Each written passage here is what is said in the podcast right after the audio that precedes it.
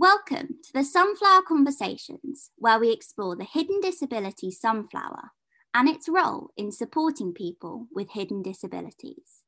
Hi, I'm Chantal, and joining me today is Marc Powell from the RNIB. Thank you for joining me, Marc. Can you start off by telling us about what your role is at, at the RNIB? I'm the strategic accessibility lead at RNIB, so my role is to effectively raise the bar when it comes to accessibility. I work with major organizations to effectively disrupt and create catalysts for change um, and address some of the some of the real life challenges that we all have um, within the accessibility world. You know, you have to delve into an area, disrupt it, um, you know, show showcase the issue uh, or the problem, um, and work with with like minded organizations who who want to effectively disrupt that space too to create a, a more wider scale, long lasting social change. So um, I like to call some of the partners partners or relationships we have as disruptors um, and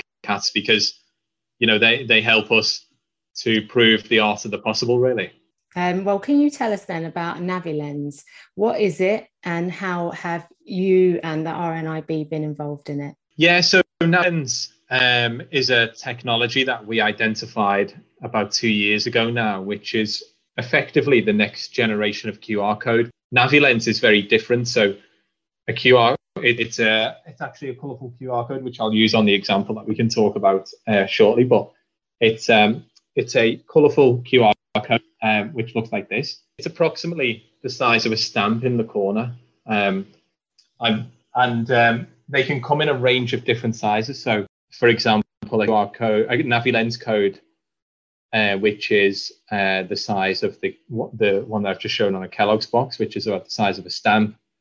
Um, that can be detected from about three meters away, where a, a NaviLens code the size of an A4 sheet of paper can actually be detected from about 25 to 30 meters away. And that's that's done through the uh, smartphone camera that you have. So um, you can you download the NaviLens app, and whatever's in that code, which we can be talking about product information or navigational information, is relayed to you. So whatever the phone can see is relayed to you. So we, you know, this technology simulates some of that, some of those human behaviors that that our sighted counterparts have in in actually, you know, positional understanding and, and navigating around the space. Whatever your phone can see is relayed to you, and that can be relayed in audio, um, or within within text format that can then be you know working with your standard accessibility features built into your smartphone. Um, so yeah, it's been used across the world for navigation. So it's in the Barcelona metro system, for example, on the underground. It's in LA and was actually featured in some of the photos from the Oscars. And I was in LA two years ago and installing it, which was you know a brilliant experience. And um, you know, is actually now being featured in a number of places in the world. And, you know, one of the examples of that where we've implemented it on, on packaging.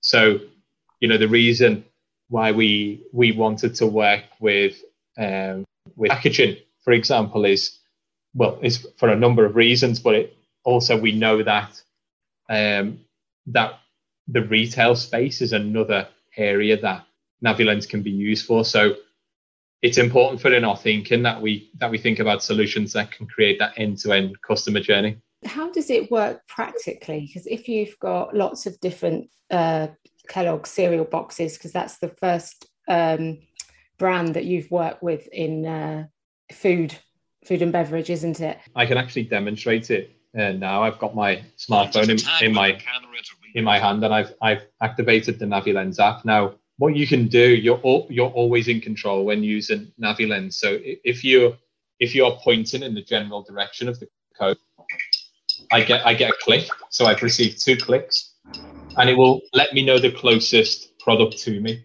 And it told me that Special K was the closest to me. Now, if I'm in an area like you say where there's multiple products, then how do I filter that information? You know, what is it I'm looking for? So I could be browsing, in which it's going to tell me what's close to me, you know, what's the next closest. But then I can actually select which product I want to look for or filter the information to say, actually, I'm only looking for Special K. So it will ignore every other tag and just tell me where Special K is. So do you envisage that people would do their shopping list as such before they left the house? There's two ways, really, two different customer journeys here. Um, so if we if we think of browsing and, and going around the retail store, you're navigating around the store and then you find a product and then you'll want to know what that product is. And you also may want to know, uh, which is incredibly important, what the ingredients are.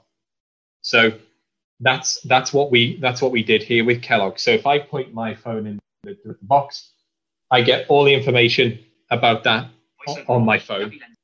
That's incredibly important for me to get that information in an accessible format because it's not on on products.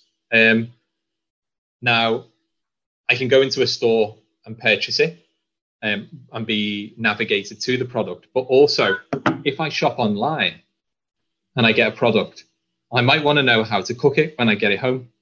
And this this information is on for a reason. It's incredibly important. Um, and you know, it's in a lot of cases it's quite small anyway. And this information, when we did our trials last year, we had people who didn't have a visual impairment saying to us, "Well, this is just easier for me."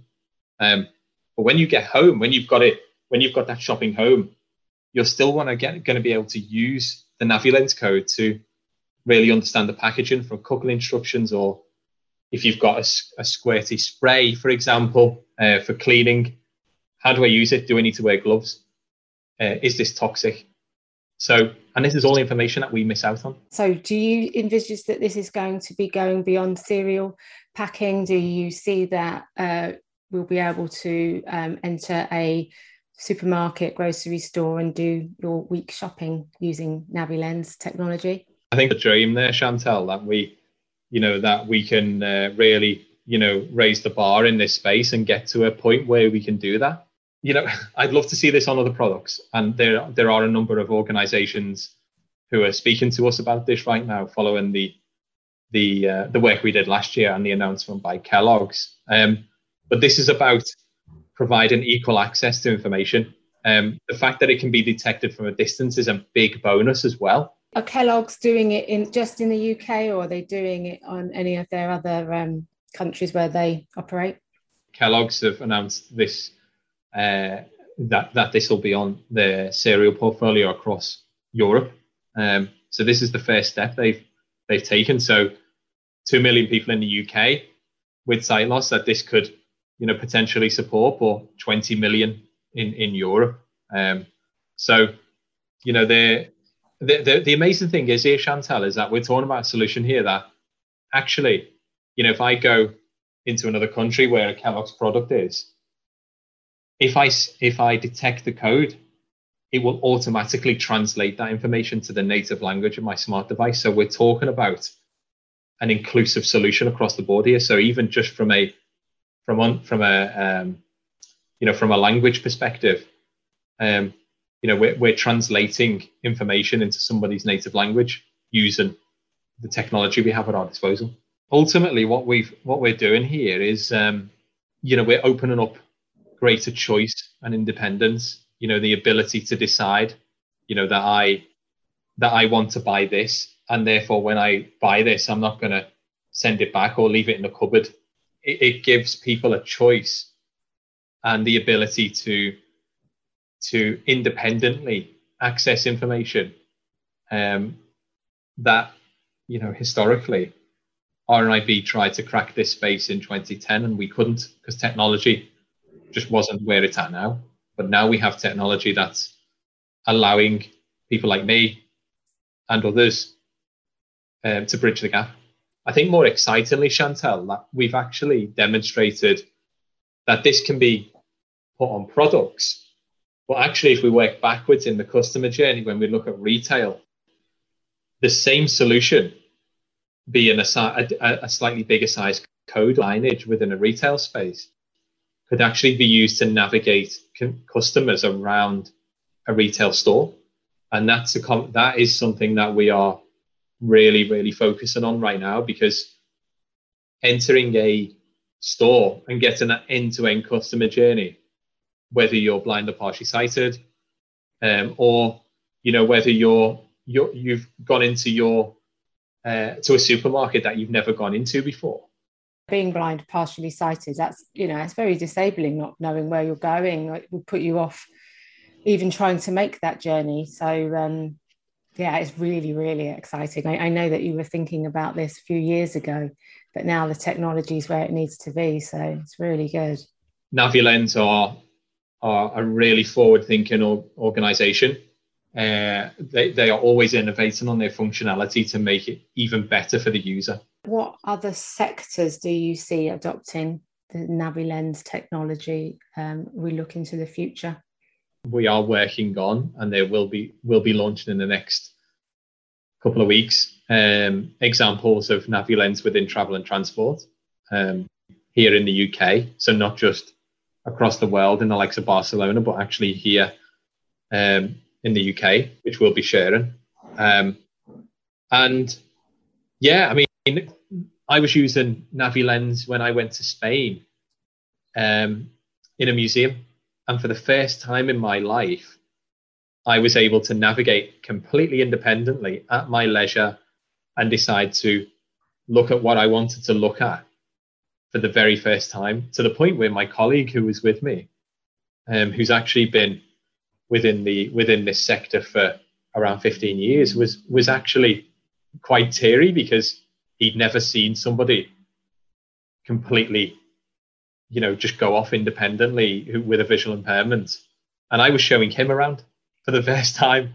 Well, I wish you all the best with it. And we want to, you know, follow you guys on the journey and um, share that with all the sunflower community as well, um, of which I know that they will be so excited about what's what's coming down the line. So thanks for your time today. If you'd like to share your sunflower story or conversation, please email conversations at hiddendisabilitiesstore.com. Find out more about us or listen to this recording again by checking out our insights page at hiddendisabilitiesstore.com. You can also find us on Facebook, Instagram, Twitter, YouTube, and LinkedIn. Please help, have patience, and show kindness to others, and join us again soon making the invisible visible with the hidden disability sunflower.